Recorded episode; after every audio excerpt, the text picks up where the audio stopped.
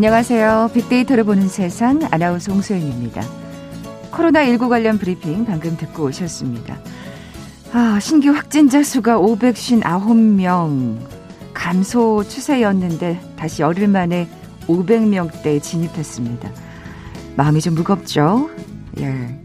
그래도 다가올 신학기 어, 유치원생과 초등학교 저학년 학생들의 매일 등교가 이루어질 전망이라고 하네요. 뭐 두고 봐야겠지만요. 코로나19가 국제사회에 처음 보고된 후로 13개월이 지났는데 이후로 전 세계인의 일상 키워드 집콕과 집밥이 됐습니다.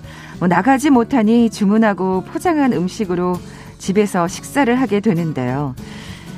그동안 여러분 어떤 음식 자주 선택하셨는지요? 포장할 때와 배달할 때 좀 차이는 있겠습니다만 중요한 건 세계인의 포장 배달 메뉴 속에 한식 또한 순위에 올랐다는 점입니다.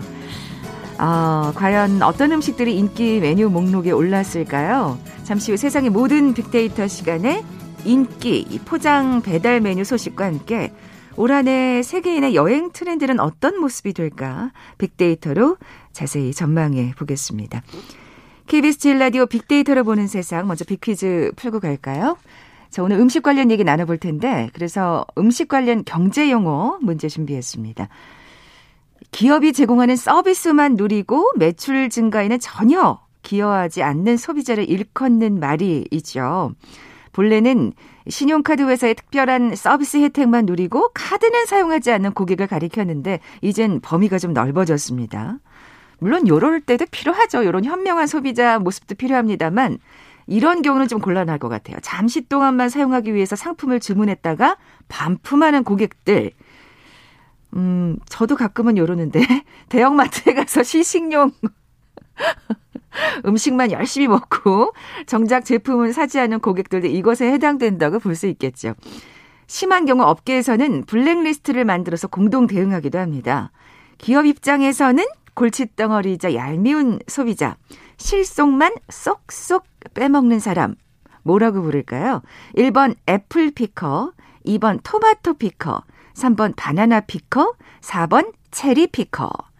어, 이 조금 보충 설명을 해드리면요. 그 케이크 위에 이 장식된 요것을 이렇게 쏙쏙 빼먹는 그런 얄미운 행동 때문에 이 말이 비롯됐다고 하는데 그럼 좀 비싼 과일이어야 되겠죠? 그 케이크 위에 장식되는 과일 좀 상상해 보시면 될 것 같아요. 자, 오늘 당첨되신 두 분께 커피와 도넛 모바일 쿠폰 드립니다. 휴대전화 문자 메시지 지역번호 없이 샵 9730, 샵 9730. 짧은 글은 50원, 긴 글은 100원의 정보 이용료가 부과됩니다. KBS 라디오 어플리케이션 콩은 무료로 이용하실 수 있고요. 유튜브로 보이는 라디오로도 함께 하실 수 있습니다. 방송 들으시면서 정답과 함께 다양한 의견들 문자 보내주십시오.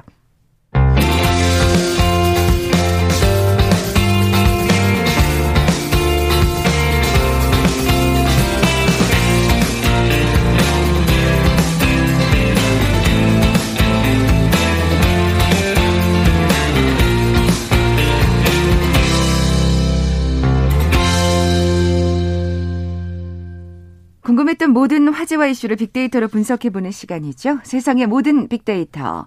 빅 커뮤니케이션 전민기 팀장 나와 계세요. 안녕하세요. 네, 반갑습니다. 전민기입니다. 저희가 어제도 여행 얘기를 좀 했거든요. 네, 네. 근데 뭐 여전히 제주도는 사람들이 많이 가긴 합니다만 음. 생각보다 강원도, 부산 이런 데가 좀 줄었더라고요. 네, 관광객이. 네, 네. 음. 그 대신 좀 잘 찾지 않는 명소 대신에 음. 좀잘 찾지 않는 곳을 뭐 포천이라든지 네.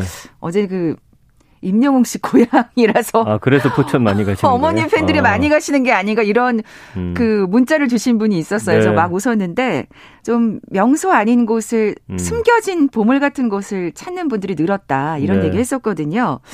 올 한해 여행 트렌드도 아마 좀 많이 바뀔 것 같아요. 그 아무래도 어. 지금 말씀해주신 부분은 그래도 좀 사람들이 좀 덜한 곳으로 덜 붐비는 곳으로 그러니까요. 좀 찾고자 하는 마음들이 좀 크신 것 같고요. 오늘은 이제 좀 전 세계 여행 트렌드는 어떤 모습일까를 좀 키워드를 통해서 말씀드릴까 해요. 음. 그래서 올해는 또 어떤 여행과 여행지가 인기를 끌지. 그래서 올해는 지난해 인기를 끌었던 언택트 여행에 이어서 휴양지에서 근무하고 관광 산업 활성화에 기여하는 뭐 재생 여행 같은 것들이 주목받을 거라는 데이터가 나왔습니다. 재생 여행이요? 예. 네, 그 이따 설명드리겠지만 네, 네. 스카이 땡땡땡이라고 해서 우리가 이제 항공권 구입하는 많이 구입하는 그 앱이 있어요. 음. 이 사이트가 이런 내용을 담은 소비자 데이터하고 글로벌 여행자 대상 특별 설문조사를 해가지고 업계 전문가들의 또 심층 insight 같은 거를 넣어서 분석한 2021 여행 아. 트렌드를 발표해서 좀 소개해 드릴까 합니다. 아, 그렇군요. 네. 어, 올해 트렌드 어떻게 꼽고 있나요? 다섯 가지 키워드인데요. 먼저 zoom out. 그다음에 WFP, 재생 여행, 도시 너머로 여행, 클래식은 영원하다. 음. 뭐 이렇게만 들으면 이게 뭔지 좀 음, 궁금하시잖아요. 하나씩 예. 좀 설명드릴까 해요. 줌아웃. 네. 첫 번째부터 살펴볼까요? 이건 이제 각 키워드를 세부적으로 먼저 살펴보면 줌아웃 지금 말씀해 주신 대로 이거는 그 자연에서 한적하게 즐기는 언택트 여행에 대한 관심은 계속될 것이다. 그러니까 이거 우리가 알고 있는 거죠. 작년과 비슷한 트렌드고요. 어, 그 언택트 비대면 여행이라고 하면 네. 자연에서 즐기는 그렇죠. 캠핑을 얘기하시는 뭐 거죠. 뭐 그런 것도 예, 예. 있고요. 예. 경관 중심 그 다음에 사람들 많지 않은 곳. 그래서 국내에서 비대면 야외 활동이 대세인데 인적이 드문 자연 경관으로 또 차박, 글램핑 떠나는 모습도 음. 이 zoom out의 대표적인 사례라고 볼 수가 있을 것 같고요. 정말 한적한 곳에서 딱 그 자연 풍경을 바라볼 때 네. 얼마나 힐링이 되겠어요. 맞아요. 예, 예. 그래서 이런 트렌드에 적합한 세계 여행지를 소개했더라고요. 그래서 스코틀랜드, 하이랜드. 네. 이거 들으시면은 어쨌든 이게 전 세계를 대상으로 하는 거기 아, 때문에 아, 그렇군요, 그렇군요. 예, 우리한테는 야 여기 사실 저는 가본 적도 없고 이게 뭐 하는 곳인지 그냥 찾아봤더니 정말 나무가 울창하고 그런 아, 곳이에요.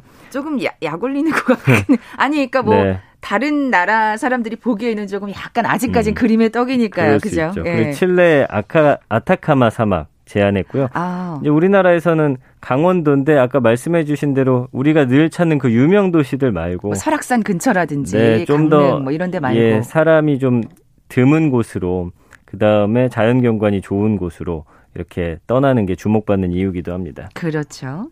다음 키워드는요? WFP는 뭐냐면요. Working from Paradise예요. 그러니까 어 천국에서 일한다 아니면 뭐 이 낙원에서 일한다. 음. 파라다이스에서 일하는 걸 뜻하는데 이건 뭐냐면 지금 재택근무가 확산되잖아요. 네. 그러다 보니까 아름다운 휴양지에서 근무하는 직장인들이 점차 늘어날 것으로 예상한 거예요. 아니 이럴 수 있으면 얼마나 좋겠어요. 네, 그러니까 우리나라도 예를 들어서 이제 재택근무가 더 활성화되면 서울은 정말 말 그대로 일하러 오는 곳이 될 수가 있는 거예요. 지금도 뭐 가평이나 이런 양평 같은 곳에 주거지 두고서 왔다 갔다 하시는 분들 계시거든요. 그렇죠. 좀 더 멀어질 수 있는 거죠. 뭐 강원도 어. 양양이라든지 이런 데 거주지를 마련해 놓고 뭐 일주일에 한 번 회의가 있을 때 온다든지 이런 식으로. 그렇죠. 그러니까 그렇게... 주거지하고 여행지가 네. 바뀌어서 예전에 우리가 여행지라고 말했던 곳을 주거지로 삼으면서 이제 그곳에 삶을 영위하는 것을 말해요. 그렇게 정말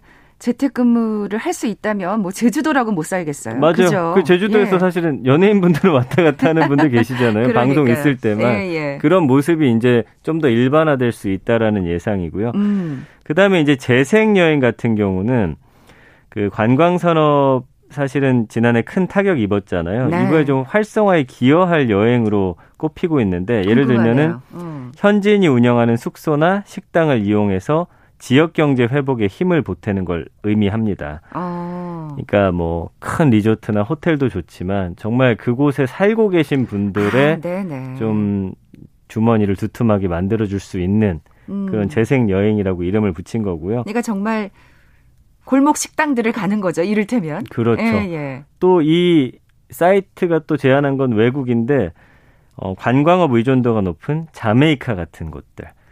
그러니까 사실은 다른 산업은 거의 없고 음. 이제 결국에는 이 관광업으로 먹고 사는 그런 국가들도 꽤 있거든요. 그런 곳을 좀 살려주자 예, 이런 의미인 것 같습니다. 네. 그 다음이 도시 너머로 여행이네요. 네, 이거는 그 붐비는 도심에서 벗어나서 근교로.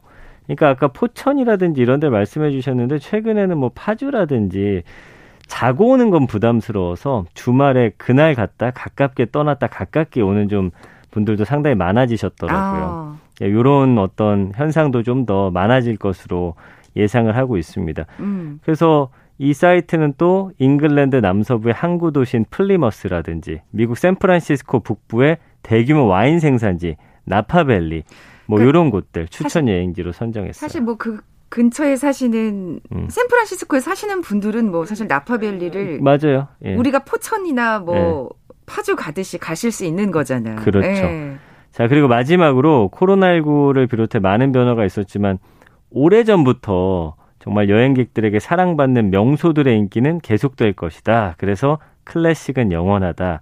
이 키워드예요. 그러니까 음. 새로운 장소가 뜨긴 뜨지만 그래도 우리가 전통적으로 수백 년 동안 다녀왔던 그런 여행지들, 뭐 수백 년까지는 아니겠지만 우리가 제주도 가듯이 네 예. 그런 곳들은 계속해서 인기가 있을 것이다. 이렇게 이야기를 했거든요. 그래서 뭐 음. 뭐 미국 뉴욕이라든지 뭐 스페인 마요르카 뭐 이런 곳들 이야기를 하고 있어요. 네. 그래서 결론적으로 보면은 사람들이 좀 음, 많이 붐비지 않는 곳으로 떠나면서 어쨌든 좀 새로움을 또 찾는 기존의 것들이 아닌 네네. 네. 뭔가를 찾는 그런 좀 분위기가 계속해서 이어질 것으로 보입니다. 사실 그 이번에 그 코로나19로 뉴욕이 초토화되는 걸 보면서 네. 참그 예전에 제가 뉴욕 갔던 생각을 하면서 아이 음. 정말 세계적인 여행 도시가 이렇게 망가질 수 있구나 좀 네. 참담한 마음으로 바라보게 되던데 네.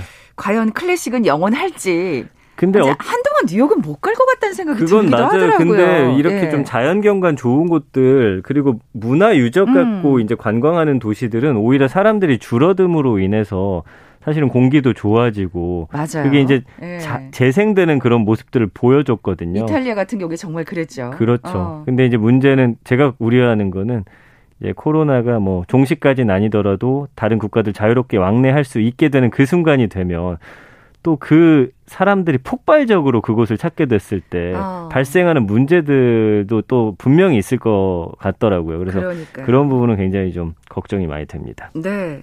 올해 CES에서도 여행에 대한 관심이 뭐큰 화제가 네. 됐다면서요. 그러니까 여기는 사실 CES가 매년 관심을 받는 게 이제 IT라든지 뭐 이런 어 어떤 새로운 기술이 접목된 그런 어, 뭐 제품들 어떤 것들이 나오나 늘 이제 관심 깊게 그러니까요. 보는데 예. 올해는 여행엔 관광 섹션이 신설돼서 미래 여행 시장의 모습을 엿볼 수 있는 좀 기회가 제공이 됐어요. 어, 이것도 참 신기하네요. 예, 네. 그래서 이곳에서의 주요 키워드는 언어, 원격 의료, 접근성, 이동 수단 이렇게 네 가지로 좀 요약이 돼서 이 부분도 좀 흥미로워서 가져와 봤습니다. 뭐 원격 의료나 이동 수단 같은 경우에는 역시 IT랑 뭔가 관련이 있겠다 짐작이 되는데요. 맞아요.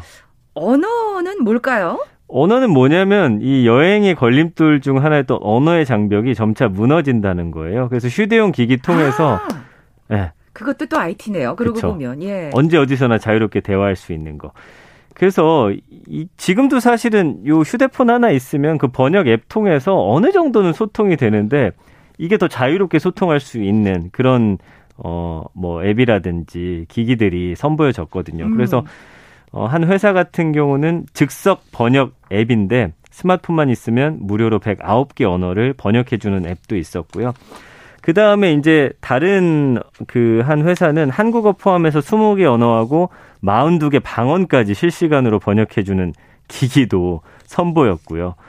그 다음에 이 가격도 보니까 한 20만 원 정도. 그러니까 요거 가지고 가면은 뭐 아랍어, 중국어, 영어, 프랑스어, 독일어, 이탈리아, 일본어 12개 언어를 한 98%의 정확도로 1초 만에 번역해주는 이야. 그런 제품도 선보여졌거든요. 진짜 세계를 어디나 정말 네. 두려움 없이 갈수 있겠어요. 그래서 만약에 이제 기계 번역이 좀 부족하다. 이 약간 뭐 딥러닝이나 이런 식의 형태인데 어 24시간, 24시간 열견 가능한 통역사를 통해서 또 이야. 별도 번역을 요청하면 이것들이 계속 쌓여지면서 음. 이 어떤 번역에 그 자연스러움 이런 것들이 더 확장이 되는 그렇겠죠. 거죠. 네. 예.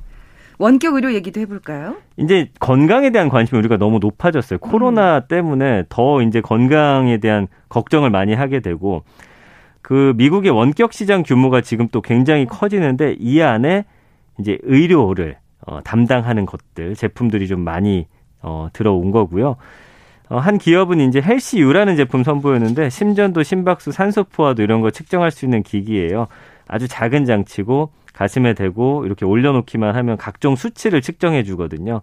그리고 환자하고 의사는 앱과 클라우드 통해서 연결이 돼서 원격으로 상담하고 진료가 가능하거든요. 그러니까 여행 떠나서도 건강 상태 측정하면서 음. 혹시나 발생할지 그렇죠. 모르는 여행 가서 정말 대한. 사고를 당하게 되면 진짜 얼마나 난감하겠습니까? 네, 그래서 예. 그런 제품들이 또 굉장히 인기를 끌었습니다. 네, 접근성은요?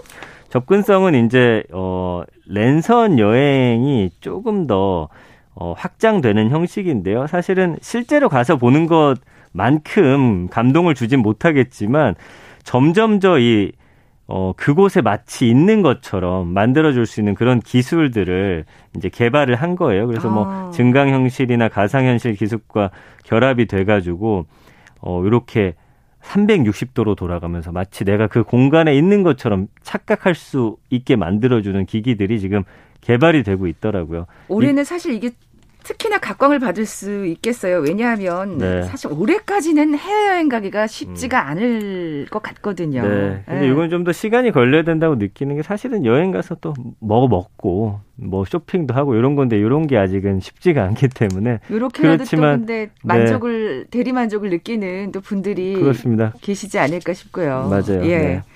이동 수단 얘기해 볼까요? 자, 끝으로 이제 미래형 이동 수단인데 이동 혁명이 이제 여행을 바꾸게 되겠죠. 그 이동 수단의 발전, 여행객의 편리성하고 연결이 되기 때문에 큰 주목을 받았는데요. 미국의 이제 GM사 같은 경우는 어, 전기 동력 수직 이착륙 기체를 공개했어요. 이거는 뭐냐면 네 개의 프로펠러가 어, 달려 있는 거거든요. 그래서 이게 이제 전기 배터리로 구동되고 완전 자율주행 방식이기 때문에 탑승객들이 여기 타가지고 그냥 편안하게 이동할 어. 수 있는 장거리보다는 좀 도심에 맞는 단거리 주행용으로 개발 중이긴 한데 어쨌든 우리가 최근에는 이제 서울 근교로 많이 떠난다라고 했을 때는 정말 뭐 10년 안에는 이런 거 타고서 편리하게 이동하는 그런 세상이 오지 않을까 싶네요. 정말 이런 건 약간 어떻게 보면 일종의 우주선 같은 느낌이잖아요. 어, 그렇죠. 예. 어, 야 여행에서도 이제 IT는 때려야 뗄 수 없는 관계가 돼가는 것 같아요. 아마 그 코로나 19가 이걸 좀 더 앞당긴 듯한 어, 느낌이 들고요. 맞습니다. 예. 네. 잠시 라디오 정보센터 뉴스 듣고 나서 인기 배달 음식 관련해서 얘기 나눠보죠. 종교 관련 교육시설 집단 감염 영향으로 국내 코로나19 신규 확진자 수가 다시 500명대로 늘었습니다.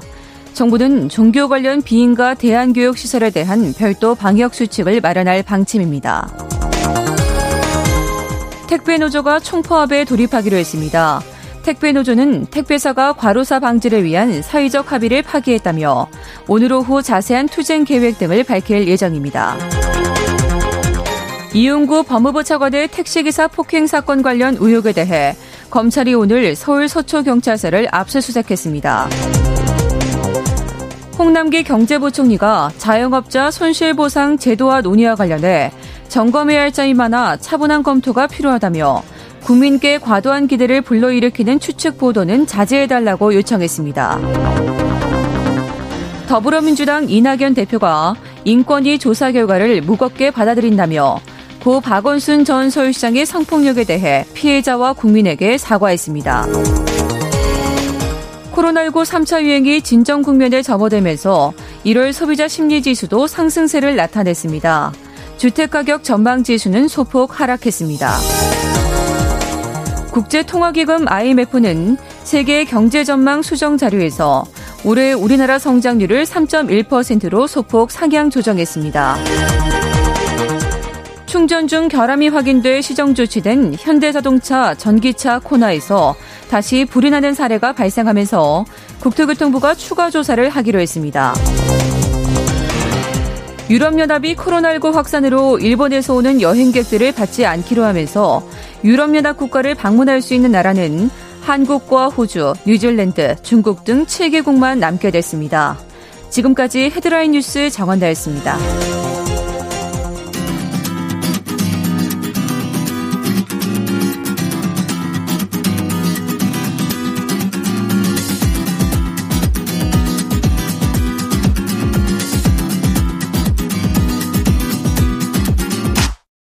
KBS 일라디오 빅데이터로 보는 세상.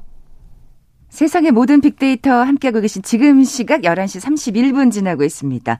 전 팀장님, 빅퀴즈 네. 다시 한번 내주세요. 네, 음식 관련 경제 용어 맞춰주시면 됩니다. 기업이 제공하는 서비스만 누리고 매출 증가에는 전혀 기여하지 않는 소비자를 일컫습니다. 잠시 동안 사용하기 위해 상품을 주문했다가 반품하는 고객들, 그리고 대형마트에 가서 시식용 어, 음식 열심히 먹고 정작 제품 사지 않는 고객들도 여기에 해당됩니다. 힌트 드리면 예쁜 케이크를 샀는데 상대방이 케이크 위에 올려진 이것만 쏙쏙 골라 먹는다면 굉장히 얄밉겠죠. 어, 신포도 대신 이것만 골라 먹는 사람이라는 뜻입니다. 무엇일까요? 1번 apple picker, 2번 tomato picker, 3번 banana picker, 4번 cherry picker. 저도 어렸을 때 케이크 사면 꼭 이렇게 아, 그래요? 위에 있는 네. 것만 쏙쏙 먹었는데 엄마한테 혼났던 기억이 있네요. 네. 자, 오늘 당첨되신 두 분께 커피와 도넛 모바일 쿠폰 드립니다. 정답 아시는 분들 저희 빅데이터로 보는 세상 앞으로 지금 바로 문자 보내주십시오. 휴대전화 문자 메시지 지역번호 없이 샵 9730, 짧은 글은 50원, 긴 글은 100원의 정보 이용료가 부과됩니다. 자, 우리 배달 음식 얘기를 좀 해볼게요. 네. 뭐 배달도 그렇고 포장하시는 분들도 정말 많이 늘었잖아요. 그렇죠. 예. 전 세계인이 가장 많이 테이크한 음식은 뭘까요? 그 전 세계인이 가장 많이 테이크아웃한 음식은 피자인 것으로 어, 조사가 됐습니다. 어. 구글 검색 데이터를 분석한 거고요. 피자가 조사 대상 국가 중 44개 국가에서 가장 선호하는 어, 포장 음식으로 꼽혔습니다. 여기는 이제 인도와 독일이 포함돼 있고 한국도 피자를 가장 많이 테이크아웃하는 국가로 집계가 됐습니다. 배달도 상당할 걸요, 그죠? 네, 그럼요. 네. 이번 조사 결과는 구글 데이터를 이용해서 테이크아웃 주문과 관련한 용어에 대한 각 국가의 월 평균 검색량을 분석해서 도출한 결과입니다. 네, 그럼 2위, 3위도 좀 살펴볼까요? 네, 2위는 영국과 미국, 중국, 호주를 포함한 29개 국가 사람들이 가장 선호하는 포장 음식이었는데요. 중국 음식. 네. 아. 그 뭐 미국 영화 같은 뭐... 거 보면 이렇게 종이 상자에다가 이제 포장해 그래요. 가서 젓가락으로 먹는 모습들 보셨잖아요. 저거 우리 우리도 좀 저렇게 해서 팔아 팔면 참 좋겠다 막 이런 생각했었어요. 네. 되게 맛있게 보여가지고. 네. 네. 그리고 3위는 초밥이었어요. 아. 그 초밥을 가장 선호한 국가는 일본하고 스웨덴을 포함한 10개 국가였고요. 3위를 차지한 초밥 선호하는 국가에는 브라질도 있었고 스웨덴, 루마니아, 우크라이나, 포르투갈, 유럽 쪽에서는 좀 많이 드시더라고요. 음, 그래서 저희도 마트 가서 이렇게 그 어, 플라스틱 그쵸. 투명 플라스틱 그렇게 그 뚜껑 음. 덮개 씌어져 있는 네네네. 네, 네. 그 초밥들 많이 사시는데 그죠? 피자, 중국 음식 그 다음에 어 이렇게 초밥 요런 순으로 나왔습니다. 네. 오프닝에서도 말씀드렸는데 한식은요? 예. 한식이 7위였어요. 오. 이제 4위는 피시앤칩스 영국 음식이고요. 캐나다를 포함한 6개 국가에서 가장 선호했고 5위는 프라이드 치킨. 6위는 인도 음식. 우리도 인도 인도 카레 같은 거 많이 그렇죠, 먹잖아요. 그렇죠. 그다음에 7위가 한국 음식이에요. 야. 예. 그래서 최근에 이제 한국 음식에 대한 수요가 많이 늘었고 가장 선호한 국가는 요르단, 레바논, 오만 요런 세 개 국가였습니다. 어, 그래요. 정말 네. 아니 이 나라에서 한국 음식을 먹는다는 거예요? 그렇죠. 와. 신기하죠. 예, 예. 재밌는 건 아까 중국 음식 이야기해 드렸는데 케냐, 탄자니아, 나이지리아, 짐바브웨, 가나 이런 아프리카 국가에서 중국 음식을 굉장히 어, 음. 테이크아웃 많이 하고 선호하는 걸로 나타나서 재밌었고요. 러시아는 케밥, 일본은 스시, 중국은 중국 음식. 가장 선호하는 결과는 뭐 당연한 결과인데 한국은 한국 음식이 아닌 피자를 인도 역시 인도 음식이 아닌 피자를 요 테이크아웃 음식으로 가장 선호한다는 어. 의외의 결과도 볼 수 있습니다. 아니 왜냐하면 한국 네. 음식은 만들어 드시니까. 그리고 우리나라는 이제 요새 배달을 많이 하기 때문에 요거는 이제 테이크아웃에 한정된 결과여서 어. 사실은 그거까지 합치면 결과는 좀 많이 있겠죠? 달라질 수가 있죠. 예, 예. 예. 우리나라 배달 음식 순위도 좀 살펴볼까요? 자, 요거가 예. 이제 좀 재밌는데요. 지난해 음식 배달 시장에서 간판 배달 음식인 치킨보다 한식을 더 많이 시켰다는 조사 결과가 나온 거예요. 이게 사실은 네. 바깥 활동을 많이 하시면 음. 그렇지 않을 텐데 워낙 집에 계시다 보니까 우리 음식이 땡길 때가 많죠. 그렇죠. 예, 예. 이제 사실은 예전에 배달하면은 밥 이외에 뭔가 좀 어, 다른 거 먹고 싶다 할 때 시켰으면 코로나 이후에는 사실은 진짜 밥을 시키는 경우도 상당히 많거든요. 그러니까요. 그래서 그 배달 앱 그 다음에 배달 회사를 운영하는 이 메시코리아라는 곳이 2020년 한 해 배달 데이터를 분석했더니 어, 버거, 한식, 치킨, 디저트, 분식 요 순으로 나타났다는 결과를 발표했습니다. 아, 생각보다 치킨이 네. 음, 아까 그 테이크아웃도 5위였잖아요. 네. 왠지 더 위였을 것 같은데 어, 그러면 2020년 이전 순위는 어땠어요? 2018년 네. 19년에는 이제 버거, 치킨, 한식, 분식, 디저트 순이었어요. 한식이 이제 전해들 대비해서 한 단계 상승하면서 치킨을 제쳤다라는 아, 게좀 눈여겨볼 만한 음. 음, 그런 부분이고요. 버거가 변함없이 1위를 지켰고요. 한식 배달 비중이 2019년 10%에서 지난해 15%로 급증했습니다. 디저트류도 8%에서 11%. 올해는 이제 좀 지켜봐야겠지만 코로나 상황이 계속된다라고 한다면 요거를 좀 더 넘어설 수도 있지 그러니까요. 않을까 예상을 해봅니다. 한식이 1위를 할 수도 있겠어요. 그죠? 예, 예. 뭐 코로나 때문에 사실 이런 결과가 나오는 것 같습니다. 맞습니다. 네. 집에서 식사하는 횟수가 늘었기 때문이고요. 뭐 국찌개, 탕, 반찬류, 메인이 된 한식 상품에 대한 수요가 늘었고 배달이 안 되는 게 없잖아요, 요즘에는. 맞아요. 그러니까 사실은 네. 한식 음식을 그렇게 테이크아웃 하는 경우가 생각보다 음. 예전엔 많지 않았는데 네. 이제는 모든 게 다 되니까요. 저도 네. 요즘에 집에서 그 기사식당에서 파는 그 연탄불고기라든지 평양냉면까지도 배달이 다 되더라고요. 어허. 그리고 떡만둣국도 조리 비조리를 선택할 수 있어요. 그러면은 비조리 하면은 거기 이제 재료들만 와서 시키는 그대로 육수 붓고 하죠. 하면은 네. 되어 가지고 사실은 안 시켜 먹을 이유가 별로 없더라고요. 그러니까요. 맛있더라고요. 네. 지금 뭐 밀키트 얘기도 했습니다만 가정 간편식이 또 인기가 맞아요. 높아진 것 같아요. 사실은 네. 이 HMR이라고 하죠. 홈메이드 레시피인데 1인 가구가 주로 이용하는 집밥의 대체식이었어요. 근데 이제 코로나 이후에는 주식으로 자리 잡게 됐고요. 코로나 초기에는 사실 비축 식량으로 선택됐는데 이제는 뭐 한 끼 간편히 먹으면서도 음. 신선하고 건강한 요리까지 음, 다 갖춰져 있기 때문에 이 밀키트의 인기 상당했습니다. 네. 급할 때 먹는 어떤 가정 간편식이 아니라 일상생활이 네. 된것 같은데 네. 그 어떤 규모 좀 좀 살펴볼까요? 2016년에 2조 3천억 원이었는데 2022년에는 5조 원까지 지금 확대될 것으로 예상이 되고 있거든요. 지금 뭐 2019년 같은 경우 밀키트 시장이 2017년보다 24.7배나 어, 증가를 했다고 하니까요. 아이고, 예. 이 성장세는 어마어마할 것 같고요. 앞으로도 코로나 1년이 바꿔놓은 수많은 것들 중에서 음식 부분에 또 어떤 변화의 바람이 불지 지켜보시는 것도 흥미로울 것 같습니다. 네. 세상의 모든 빅데이터 빅커뮤니케이션 전민기 팀장과 함께했습니다. 고맙습니다. 감사합니다. 자, 오늘 빅퀴즈 정답은 4번 체리 피커였죠. 커피와 도넛 모바일 쿠폰 받으실 두 분입니다. 소상공인들 어려운 상황에 동네 작은 빵집에서 시식용 빵만 먹고 가는 사람들이 보면 얄미웠는데 요즘은 코로나19로 시식도 없고 아쉽네요. 그러네요, 진짜. 0715님 정답 보내주셨고요. 저희 아가들도 케이크에 체리만 쏙쏙 빼놓고 먹어요. 저도 그랬습니다. 네. 다들 그러셨죠? 1195님도 정답 보내주셨습니다. 두 분께 선물 보내드리면서 올라갑니다. 빅데이터를 보는 세상. 다음 시간에 뵙죠. 고맙습니다. Bye.